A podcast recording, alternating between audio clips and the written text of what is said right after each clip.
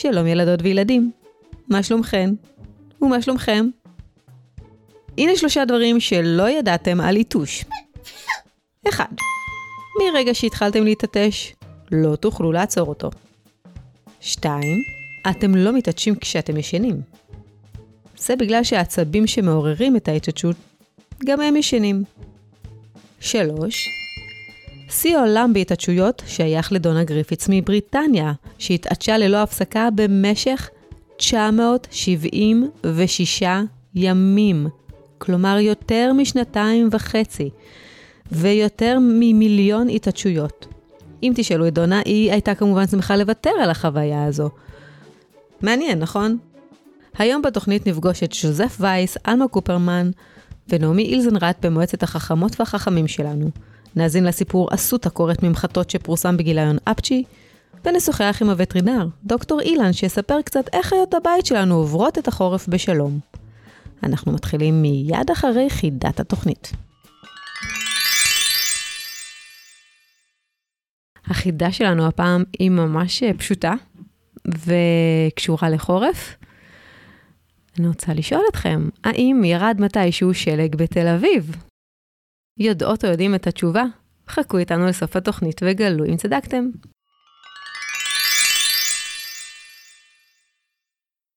היום יש לנו מועצה בריאה במיוחד, נכון? בואו נגיד שלום לאלמה, נעמי וג'וזף. אה, שלום לכם. שלום. שלום. בואו תציגו את עצמכם. לי קוראים אלמה קופרמן, אני בכפר אוריה, אני בת עשר. לי קוראים נעמי הילזנרט, אני מכפר אוריה ואני בת עשר. קוראים לי ז'וזף וייס, אני מתל אביב ואני בן עשר. ומה שלומכם היום? בסדר. בסדר. אתם uh, מרגישים טוב, uh, משתעלים, מנוזלים, מה? אני משתעל. אתה משתעל קצת, ג'וזף? אני גם מסתעלת. את, אתם אוהבים להיות חולים? לא. למרות שנשארים בבית וכזה? כן, לא, זה לא כל כך נשארים לא בבית. זה מה לא זאת- כיף. מה זאת אומרת? ג'וזף אומר שלא משאירים אותו בבית. בתל אביב לא. מה זאת אומרת? בתל אביב לא נשארים בבית. אז מה, אז לוקחים אקמול והולכים לבית ספר? כן. אני השנה בכלל לא הייתי חולה. גם אני לא. מה, מה הסוד שלכם? שום דבר, פשוט לא הייתי חולה. איזה כיף, מה, כולם חולים? אני, אני משתעלת כבר שבועיים וזה לא עובר לי. אנחנו בתקופה קצת אה, מוזרה, בלי קשר לזה שחורף. בואו נשמע רגע קצת אה, מה עובר עליכם. אה, ג'וזף, זה, ש... שמעתי שאבא במילואים? כן. כמה זמן הוא כבר במילואים? אני לא יודע, שבועיים, שלושה? אוקיי.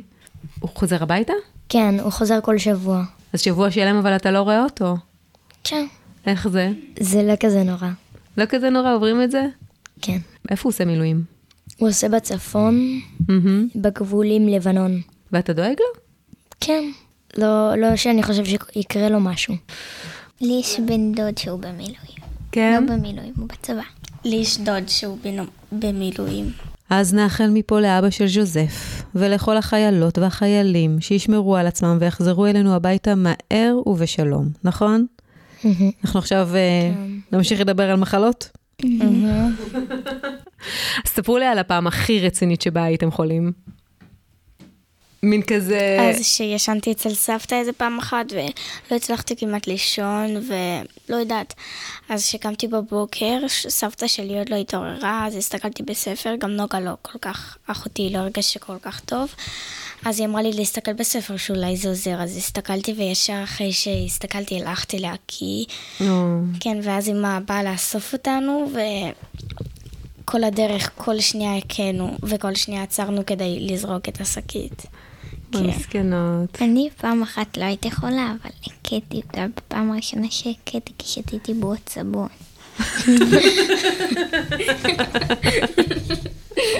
המצאת מחלה יצירתית. אז רגע, בואי, בואי, בואי תספרי איזה טעם יש לבועות סבון ילדים וילדות, לא לנסות את זה בבית. זה מגעיל. זה מגעיל. שתית, זה היה בכוונה ששתית? לא. כשהייתי בת שלוש, אז כל יום הייתי מתעוררת באמצע הלילה ועוברת להורים. ואמא תמיד הייתה משאירה לי כוס של מים ליד השולחן. ואמא הייתה חולה, אז היא לא יכלה להשאיר לי, ויום לפני זה אח שלי שיחק בבועת סבון. ואבא שם לו את זה בכוס של שתייה. ושם את זה על השיש. ואז אני לא מצאתי, אז טיפסתי על כיסא ועליתי לשיש. ואז לקחתי את זה, שתיתי, ואז התחלתי להקיא. אוי אוי אוי, מסכנה. וואי וואי וואי. ג'וזף, ולך יש איזושהי חוויה מיוחדת? לא, פשוט חליתי אה, כשהייתי אצל סבתא, אותו דבר. ולא יודע, פשוט אה, היה לי מאוד חם. ולא יכולתי באמת לזוז. וכלום, זהו. מה העונה המועדפת עליכם? חורף. חורף? חורף. חורף, גם עליי. ובגלל זה אתם כל כך בריאים בחורף, נראה לי. אז מה, מה אתם אוהבים בחורף? שבחוץ קר ובפנים חם. וגם כיף להיות בחוץ. אני אוהבת שנגיד, אני הולכת לטיול, ואז קר לי, קפוא לי, ואז אני חוזרת הביתה, או נגיד אוכלת מרק חם וטעים, או שותה תה, וגם אה, שאני בקיץ וחם לי ממש, אז לא יודעת, זה עושה לי כאבי בטן, ולפעמים גם מכות. גם בחורף אפשר לשים עוד ועוד בגדים עליך, אבל בקיץ יש מתישהו שאתה לא יכול להוריד. נכון. ג'וזף, נו ואתה, מה איתך? אה, מה אתה אוהב בחורף? שאפשר לשתות שוקו. ושלא הולכים הרבה לבית ספר. למה לא הולכים הרבה? אתה אמרת שאתה הולך בכל מצב, גם כשאתה חולה. נכון. פשוט יש הרבה חופשות. אתם מוכנים לחידון אפצ'י שלנו? כן. כן. כמה אפשר כבר לשאול על אפצ'י, בואו, בינינו, נכון? אז זה גם אה, יהיה על, אה, קצת על חורף, אוקיי? החידות הראשונות מבוססות על אה, מדור בעברית שפורסם בגיליון אפצ'י שלנו. אמור, יגידו לכם בארגנטינה, אחרי שהתעטשתם בפעם הראשונה, השלישית, החמישית או השנייה. הראשונה? החמישית. הרביעית? אה, לא, אי אפשר. לא, השלישית זה כמו אה, פעם שלישית גלידה. נכון. לאיתוש הראשון, לאפצ'י הראשון, יגיבו לך בסלוד, יכול להיות שאני כנראה אומרת את זה לא במבטא הנכון, שזה בריאות. לשני, יגיבו ויגידו לך דינרו, שזה כסף. ועל השלישי יגידו לך המור, שזה, אתה יודע מה זה המור? לא. אהבה. אה, זה בדיוק כמו בצרפתית. נכון. אמ, שאלה שנייה, מה משמעות המילה אסותא? אתם יודעים שכשעושים אפצ'י, אז אומרים או לבריאות או אסותא. אז מה משמעות המילה אסותא? א', רפואה, כלומר בריאות, ב', עשו טובה, שימו יד על הפה, ג', שאלוהים יברך אותך, או ד', כל הכבוד. כל הכבוד. אה, שאלוהים יברך אותך. אה, שים יד על הפה. לשים עשו טובה, שימו יד על הפה. אז התשובה היא רפואה. אסותא זה רפואה או בריאות, לבריאות. בואו אה, תנסו לענות על השאלה, למה לדעתכם חולים יותר בחורף? אני אתן לכם את הסיבות. א', האוויר הקר גורם לחיידקים ונגיפים להתפשט בקלות. ב', כשקר אנחנו נמצאים יותר בחללים סגורים, מה שמעלה את הסיכוי להידבק. ג', רמת ויטמין ה-C בגוף יורדת בגלל מחסור בחשיפה לשמש, או שכל התשובות נכונות. כל התשובות נכונות. ב'. מה זה היה ב'? כשקר אנחנו נמצאים יותר בחללים סגורים, אה, מה שמעלה את הסיכוי להידבק, להידבק ו... גם כל התשובות. כל התשובות נכונות. אז התשובה היא ב', אין באמת הסבר מדעי מדויק לשאלה למה אנחנו חולים יותר בחורף, אבל אחת ההשערות המובילות בתחום היא שבגלל שאנחנו שוהים יותר בחללים סגורים בלי חלון פתוח, זה מה שמעלה את הסיכון להדבקה. וגם יכול להיות ששינויי הטמפרטורה כן מגבירים את הסיכוי שלנו להידבק, אבל הקור לא גורם לנגיפים וחיידקים להתפשט יותר בקלות, וגם אין קשר בין חשיפה לשמש לרמת ויטמין C, אוקיי? אה, אתם מכירים את המושג תרדמת חורף? אוקיי. אה, כן, ש... תרדמת חורף זה כשבעלי חיים כן, כן. הולכים אה, לישון. הולכים לישון למשך החורף, או למשך חלק מהחורף, וזה אמור אה, לסייע להם לשרוד בתנאים. השאלה שלי היא, איזו מהחיות הבאות אינה ישנה שנת חורף? האם אלו אוגרים, דובים, עטלפים או קרנפים. קרנפים? קרנפים. עינה ישנה? עינה שהיא לא ישנה. קרנפים. קרנפים, אתם צודקים. אוגרים זה קצת קשה להאמין, אבל הם גם ישנים. שנת חורף פשוט זה שינה של כמה בתוך עץ. ימים. נכון? הם שמים שם אוכל. טוב, חמודות וחמודים, התוכנית שלנו עכשיו תמשיך, ואנחנו נחזור בסופה.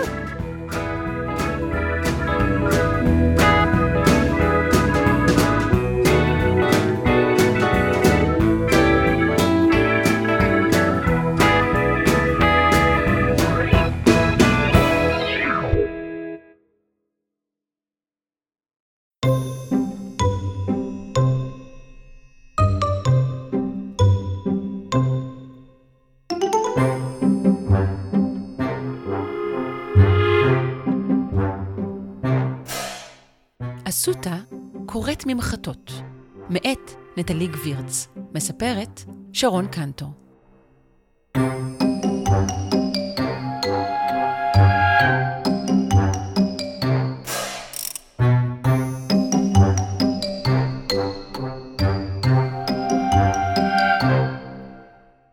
אסותא גרה בבקתה עקומה, בשולב של כפר קטן וישנוני.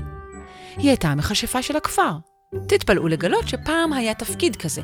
כל כפר שמכבד את עצמו התהדר במכשפה לא מפחידה מדי, שאליה הלכו אנשי הכפר בימים מבלבלים, ושאלו מה צופן להם מעתיד.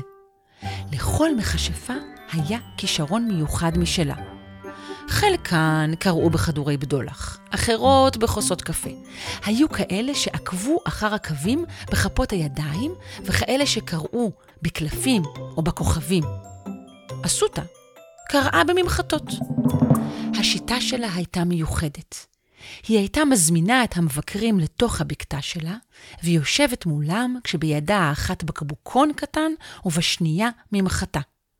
בבקבוקון הייתה לה אבקת פלפל מיוחדת שגורמת ליתושים. אחרי שלוש הערכות טובות,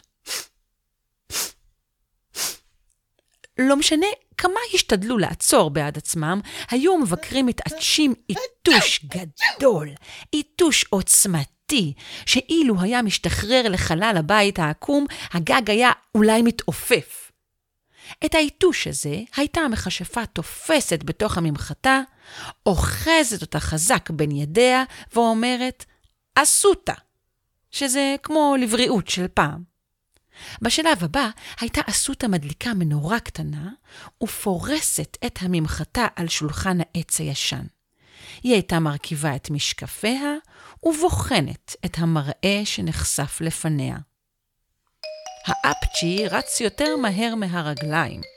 העיתוש של היום הוא המציאות של מחר, ואין שתי ממחטות אותו הדבר.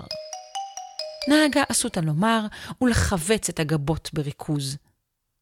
בתוך הממחטות התגלו עתידות בצורות ובצבעים שונים ומגוונים, ובמי שהעז לומר איכס, נהגה לנזוף. לא אומרים איכס על העתיד. בדרך כלל היו מגיעים לביתה של אסותא המבקרים בטפטופים. אחד-אחד היו באים לבקתה החורקת, מביטים ימינה ושמאלה כדי לוודא שאיש לא רואה אותם, ונכנסים. כל אחד הביא איתו את הדאגות שלו, והדאגות היו מצטופפות לצידה של אסותא וממלאות את החדרון הקטן שלה, עד שהשתחרר מאפם העיתוש המיוחל.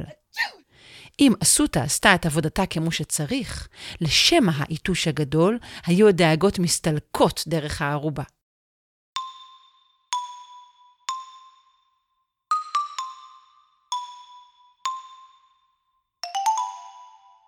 אסותא זכרה את כולם. הייתה האם העצובה שבנה נסע לארץ רחוקה, שהתעטשה לתוך הממחטה, ובתוך הכתם הרטוב שאסותא תפסה בין ידיה, נראו חוף ים עם סירה קטנה, ובה נער ונערה, שקיעה יפה וציפורים, שהן תמיד סימן טוב. הוא יחזור אלייך בריא ושמח, אמרה אסותא לאם בביטחון, והדאגות הסתלקו. היה הילדון המתוק, שחשש שלא יגבע אף פעם, ותמיד יישאר הכי נמוך בכיתה. בעיתוש שלו ראתה אסותא דמות על סולם, ואמרה לו, ילד, בכלל לא משנה מה יהיה הגובה שלך. בעיני כולם אתה תהיה ענק. והדאגות הסתלקו. בכל יום הביאו אליה דאגות חדשות, כמו שמביאים מחלות לרופא, והיא עשתה כמיטב יכולתה, ובסוף כל מפגש שטפה טוב טוב את הידיים, ובדקה שאף דאגה לא נותרה מאחור ולא מתחבאת בשום פינה. עד היום ההוא, שבו הגיעו כולם ביחד, והכל הסתבך.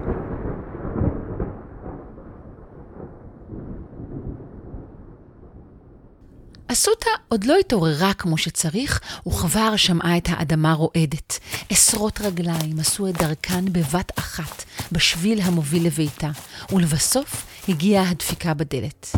היא הציצה מבין קרעי הווילון בחלון הקטן. כמעט כל הכפר עמד שם, מחוץ לביתה. לא בבת אחת! קראה מתוך הבית. אי אפשר, תבחרו מישהו אחד! התושבים דיברו ביניהם, התווכחו קצת, צעקו קצת, ולבסוף נבחרה ילדה מטולטלת, עם מבט נחוש, שצעקה, אני, אני! הכי הרבה פעמים. אסותא פתחה את הדלת, והילדה נכנסה והושיטה את ידה הקטנה ללחיצה רשמית. אני לילי. איזה שם מיוחד, אמרה אסותא. למה קראו לך ככה? כי הוא הכי מתאים לי, אסותא לא יכלה שלא להסכים, והזמינה את לילי לשבת. לילי? רוצה לספר לי מה קרה? שאלה. יש מבול בדרך, אמרה לילי. סופה. אומרים שהיא מתקרבת מצפון ומטביעה את כל הכפרים בדרך. לא היה צורך להמשיך להסביר, הדאגות כבר הצטופפו בחדר. דאגות של חקלאים ושל הורים ושל ילדים שירדו וטפטפו על הכפר, למרות שהשמיים היו עוד ריקים מעננים. נו, אז מה עושים עכשיו? איך זה עובד בעצם? את צריכה שאני אריח משהו? שאלה לילי, מוכנה לפעולה. אסותא שאלה את עצמה אם זה מה שיעזור. האם ייתכן שבאפה של הילדה נמצא המפתח לעתידו של הכפר כולו? היא הגיעה למסקנה שהיא לא יודעת. אין לה מושג. העתיד היה מעורפל לגמרי. הדאגות לא היו רק של אחרים. הפעם הן היו גם שלה. לילי, אמרה אסותא, אני צריכה את העזרה שלך. היא הניחה את בקבוקון אבקת הפלפל ביד אחת של לילי, וממחטה חדשה בידה השנייה, וביקשה. ברגע שהיתוש יוצא, את מוכרחה מיד לתפוס אותו בתוך הממחטה, ולא לשחרר. הבנת? לילי הנהנה ברצינות, מוכנה ומזומנה. אסותא הריחה את האבקה והתחילה להרגיש את הדגדוג מעמיק ומתפתל ממחילות אפה. היא חטפה אוויר ו...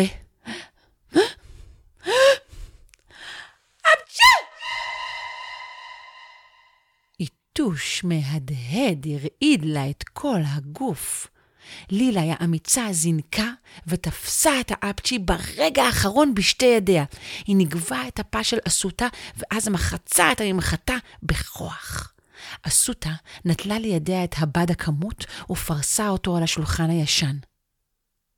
צורה משונה הופיעה במרכז הממחטה. אסותא הסתכלה בה.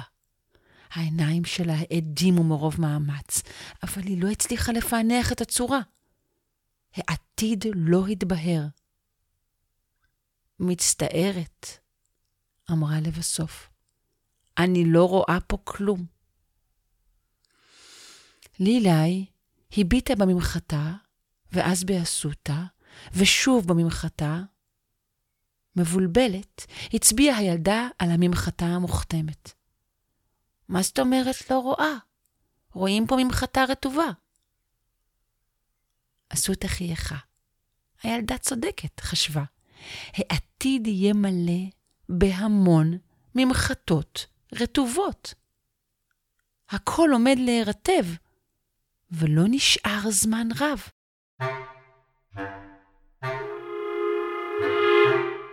כשאסותא ולילה יצאו לדבר עם תושבי הכפר המתוחים, במרחק החלו להשחיר עננים ראשונים. חברים, האמת קשה, אמרה אסותא. סופה חזקה נמצאת בדרך, אבל עוד אפשר להציל את הכפר. איך? שאלו אנשי הכפר בשלל קולות. אם כולנו נחבר את כל האוהלים, המעילים, השמיכות והמטריות, וילונות האמבטיה והשטיחים, שקי השינה וסמלות החתונה המפוארות שלנו, נוכל לכסות את כל העיר ולהגן עליה. כולם הלכו, התפזרו כלא היו, ולמשך דקות ארוכות אסותא ולילי לא היו בטוחות אם הם ישובו. רווח להן מאוד כשכולם החלו להגיע עם ערימות של יריעות בד ופלסטיק, דבק וחומרי תפירה, וחיברו והצמידו והידקו. בזמן שעבדו, השמש שקעה ואז זרחה. כשאחרון הבדים התחבר על הכיסוי הענק, כבר התחיל לטפטף.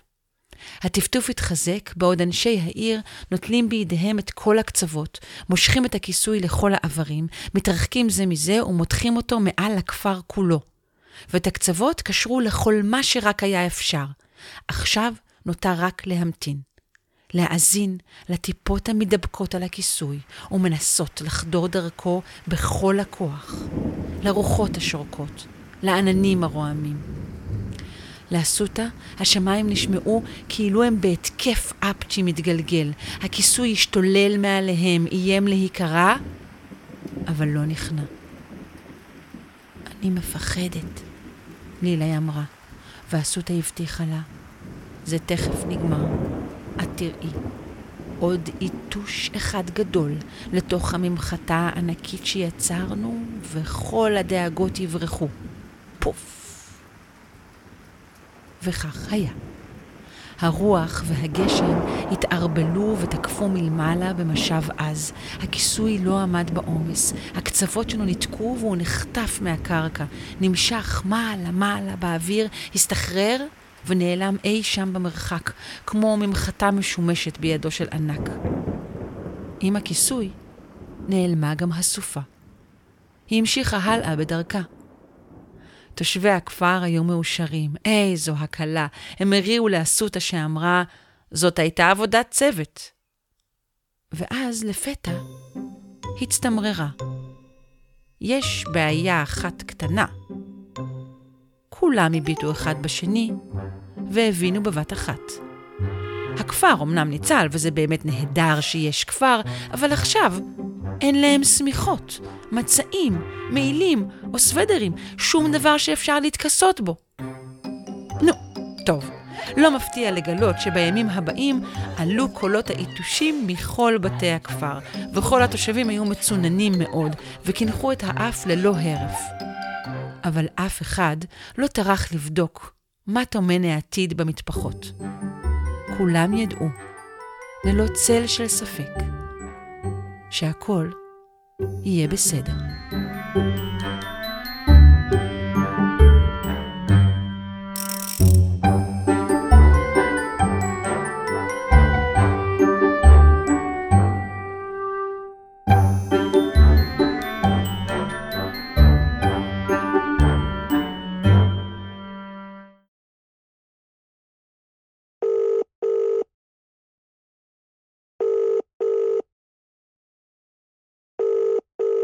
ואיך עובר החורף על אה, דיירי הבית שלנו, על ארבע, הכלבים והחתולים.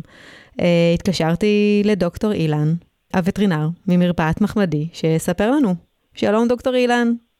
שלום, ערב טוב. רציתי לשאול אותך, uh, גם החתולים והכלבים שלנו סובלים משפעת והתקררויות בחורף? אה, הכלבים והחתולים אה, פחות סובלים משפעות כמו שאנחנו מכירים אותם כבני אדם, הם פחות מתקררים, הם כן סובלים ממחלות נגיפיות, שפעת, אה, אבל מאוד מאופיינת ומאוד ספציפית להם. זה לא בדיוק כמו שאנחנו תופסים את השפעות בחורף, זה סוג אחר של שפעות. הם לא עושים אפצ'י? הם כן יכולים לעשות אפצ'י, ואפילו עושים הרבה, אבל הם עושים את האפצ'י בגלל שיכול להיות שיש להם איזשהו גירוי במערכת הנשימה העליונה או באף, בגלל שהם חולים בכל מיני מחלות שגורמות להם להתעדשויות. מאוד דומה למה שיש לנו, אבל לא בדיוק. זה מה זאת אומרת לא בדיוק? הנגיפים שלהם הם נגיפים שונים משל בני אדם, ולכן גם אם יש איזושהי מחשבה שאולי אנחנו יכולים להידבק מהם או הם איתנו, הסיכוי מאוד מאוד מאוד קלוש. אבל גם להם יש את הנגיפים שלהם. אז איך אנחנו יכולים לזהות מתי הכלב או החתול שלנו חולים? אנחנו יכולים לזהות בכמה אופנים. אנחנו מכירים את בעל החיים שלנו, ואנחנו יודעים איך הוא מתנהג כרגיל. אנחנו יודעים מתי הוא רוצה לאכול ומתי הוא רוצה לשחק, מתי הוא בדרך כלל ישן, מתי הוא רוצה לצי... לטייל אם מדובר בכלב, או מתי הוא רוצה לשחק אם מדובר בחתול. כשאנחנו רואים שינויים התנהגותיים, זאת אומרת, אם הוא פחות אה, אה, אקטיבי, אם הוא לא רוצה לאכול, אם הוא רוצה להסתגר ככה בתוך עצמו, פחות חברותי, אם אנחנו רואים כל מיני שינויים כאלה אה, לאורך זמן קצר, אנחנו יכולים להבין שמשהו עובר עליו. זה בעצם אה, מאוד אה, דומה לתינוקות, שכשהם חולים הם לא יכולים להסביר לנו מה הם מרגישים, אה, מה עובר עליהם, ככה גם בעלי החיים. אז איך בעצם אפשר לדעת מה, מה קורה? זה מאוד נכון מה שאת אומרת. אנחנו בדרך כלל יכולים להגביל את הרפואה הווטרינרית, בכל אופן של כלבים וחתולים, לרפואת ילדים. כי ילדים מגיעים לרופא כשהם לא מרגישים טוב, והתפקיד של הרופא הוא לנסות להבין עם הילד או עם ההורה מה קורה, מה עובר על הילד. אותו דבר כשמגיעים אלינו, כשמגיע אלינו כלב או חתול שהם לא מרגישים טוב, הם מלווים על ידי הבעלים שלהם. ואז אנחנו מנסים להבין מהבעלים מה קרה, מה הם רואים, מה, במה הם שמו לב ששונה אצל הכלב או החתול. האם הם, הוא אוכל פחות, האם הוא מתנהג אחרת, כשאנחנו מקבלים את כל האינפורמציה הזאת, כל המידע הזה, אנחנו מתחילים לבדוק את בעל החיים, ומנסים להצליב את מה ששמענו מהבעלים לבדיקה הפיזיקלית. הבדיקה הפיזיקלית זו הבדיקה שאנחנו אה, בודקים את בעל החיים שלנו שמגיע אלינו לבדיקה, ובהתאם לזה אנחנו יכולים לנסות ולהתחיל להתקדם בבירור הרפואי. כמובן שאם אנחנו צריכים, אנחנו גם יכולים לעשות בדיקות דם, או צילומי רנטגן, או אפילו בדיקות מתקדמות יותר, אבל בזה זה מתחיל. אנחנו מתחילים בתשאול של הבעלים, ואחר כך מתפנים לבדיקה הפיזיקלית של בעל החיים, וככה מנסים לאבחן את הבעיה. בדיקה פיזיקלית זה, זו בדיקה גופנית, רק נגיד למי שלא מכיר את המילה. נכון, נכון. אנחנו בודקים את הכלב מהאף ועד הזנב, גם את החתול, ואנחנו באמת מנסים להבין כמה שיותר, כמה שיותר לקבל מידע מהבדיקה הזו. אם אתה אומר ששפעת או התקררות זה לא משהו שאופייני לכלבים וחתולים, יש אה, משהו אה, עונתי? כלומר, שאנחנו נראה לאורך אה, עונות השנה שכן עשוי לאפיין, שאנחנו אמורים אולי לשמור על, ה, על בעלי החיים שלנו יותר בתקופות מסוימות של השנה? יש כמה דברים שאפשר לעשות. Uh, בחורף כשקר מאוד, אנחנו רואים כלבים שמסתובבים עם מעילים. אלה בדרך כלל הכלבים הקטנים יותר, עם הפרווה הקצרה יותר, או אפילו כמעט ולא פרווה, ללא פרווה, ועליהם מאוד מאוד חשוב uh, להגן ולשים עליהם מעיל. כלבים יכולים להסתובב עם מעיל uh, עם פרווה, שגורם לו ככה להרגיש טוב יותר בימים הקרים. כלבים שהם כבר מלאי פרווה, אפשר לשים עליהם מעיל נגד הגשם, ואז אנחנו מונעים מהם את ההתרקבות. אה, ובקיץ אנחנו בכלל צריכים לשים לב לכמה דברים. לכלבים אין מודעות תמיד לשתייה, ולכן מאוד חשוב להקפיד שהכלב שותה, שלא, אה, שלא יתייבש. גם הימים החמים אה, מביאים איתם את הסכנות של כוויות בכפות הרגליים, התייבשות ומכות חום. ולכן מאוד מאוד מאוד חשוב לצאת איתם בזמנים שהכלב אה, אה, בטוח בהם יותר מבחינת מזג האוויר. אז באמת צריכים אה, לשים לב לדברים האלה. כל עונה יש לה את, ה, אה, את המאפיינים שלה, ואנחנו באמת צריכים לחשוב ולראות איך אנחנו יכולים להגן על הכלבים והחתולים שלנו. אה, לסיום, יש לך איזשהו אה, סיפור מעניין שתרצה לספר לנו שקשור בבעלי חיים וחורף? אמ, היה לנו כלב שמאוד מאוד מאוד קינה בבעלים שלו שהוא לקח את, ה, את טיפות האף. אוקיי. וכל פעם שהבעלים לקח את טיפות האף כדי לטפטף לעצמו את טיפות האף כי הוא היה מקורר, הכלב היה מתיישב ומסתכל עליו. אוקיי, כאילו טיפות ששמים כשמאוד מנוזלים, נכון? כדי לייבש את נכון, הנזל. נכון, אוקיי. נכון. והכלב ממש בשקיקה היה מסתכל על, על הבעלים כל פעם שהוא מזליף לעצמו לתוך האף את הטיפות. ויום אחד הבעלים התכוון להזליף את הטיפות לתוך האף, אבל הוא לא מצא את הבקבוק. אוקיי. הוא הלך, כשהוא חיפש את הטיפות, הוא הלך לחפש את הכלב, ולכלב משום מה היה מבט כזה של אה, זה לא אני, אני לא קשור לזה. ויחד עם זאת הבעלים אה, החליט שהוא כן קשור לזה, והביא אותו אלינו למרפאה, ועשינו צילום, והבקבוק הנחשק באמת כבר שעה בקיבתו של הכלב. וואו. הוא היה, כן, פשוט בלע את הבקבוק. אמ, והכלב קיבל טיפול, ויש זריקה מיוחדת שעוזרת לנו לרוקן את הקיבה של הכלב.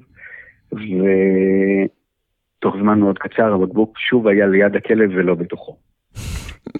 ולכן מוסר ההשכל מזה, מעבר לסיפור הנחמד, צריכים באמת לשים לב שתרופות שלנו, תרופות שלנו של בני האדם, וגם של הכלבים והחתולים, צריכים להיות הרחק מהישג ידם שלהם. כי הם יכולים לפעמים להחליט שהם בולעים, mm-hmm. או לוקחים כדורים. במקרה הזה הבקבוק נשאר אטום, ולכן לא נגרם שום נזק לכלב, אבל כדורים יכולים להסב נזק מאוד מאוד משמעותי, ואף לסכן את החיים שלהם. ולכן מאוד מאוד מאוד חשוב לשים את התרופות הרחק מהישג ידם ואפם אה, ופיהם של בעלי החיים. דוקטור אילן, וטרינר, תודה רבה לך. שיהיה חורף אה, נעים ובריא. ובטוח. לגמרי. בשמחה רבה. אה, הגענו לסוף התוכנית, אבל לא ניפרד לפני שנענה על החידה מתחילתה. אה, זוכרים מה שאלתי? לא. לא. לא? שאלתי, האם ירד מתישהו שלג בתל אביב? לא נראה לי. אולי בסנטר? נראה לי טיפה. כן, נראה לי כן. מה אתם אומרים? אתם חושבים שיש סיכוי לא. שמתישהו ירד ברד, אה, אבל- שלג בתל אביב? כן. אולי ברד. אנחנו ב- בחורף כל כך כל כך אה, חם, מסתובבים פה, ג'וזף פה עם חולצה קצרה, מה הקשר עכשיו שלג אולי ירד בתל אביב? קצת. אז אני רוצה לספר לכם שבשנת 1950 היה בארץ ישראל אירוע שלג מאוד משמעותי. שירד שלג כמעט כמעט בכל הארץ, בתל אביב ממש אה, כיסו כמה סנטימטרים של אה, שלג אה, את האדמה, וממש אפשר היה לצאת החוצה, להכין בובות שלג ו- ולהרגיש שלג ממש אמיתי. בערך אחת למאה שנים אמור להיות אירוע שלג כזה. ועוד נתון מעניין לגבי אותה שנה, 1950. אתם זוכרים מה קרה שנתיים קודם? לא. קמה מדינת ישראל. זה אומר שבשנת 1950 עוד היו פה הרבה עולים חדשים שהגיעו לארץ, והם אה, חיו עדיין באוהלים או בבתים אה, מאוד אה, ארעיים, אז החורף הזה היה להם מאוד מאוד מאוד קשה. אז עוד כמה זמן ירד עוד פעם גשם? אה, שלג? זה אנחנו נשאל את, ה... את החזאי. אז אני רוצה להודות לכל משתתפי ומשתתפות התוכנית שלנו. אה, אני מזמינה אתכם לכתוב לנו לקידס את אדמעולם.com. תוכלו לכתוב או לצייר כל מה שתרצו, ואנחנו נשיב לכם. את כל ההסכתים שלנו תוכלו למצוא באתר אדם צעיר ובכל אפליקציות הפודקאסטים, הסכתים. אם אתם אוהבים ואוהבות את הסיפורים וההסכתים שלנו, אנחנו מזמינים אתכם להיכנס לאתר שלנו ולהצטרף לקהילת הקורות והקוראים של אדם צעיר. אנחנו נשתמע בתוכנית הבאה. מה בא אחרי הגשם? קשת? קשת, נכון. להתראות. להתראות. ביי. ביי.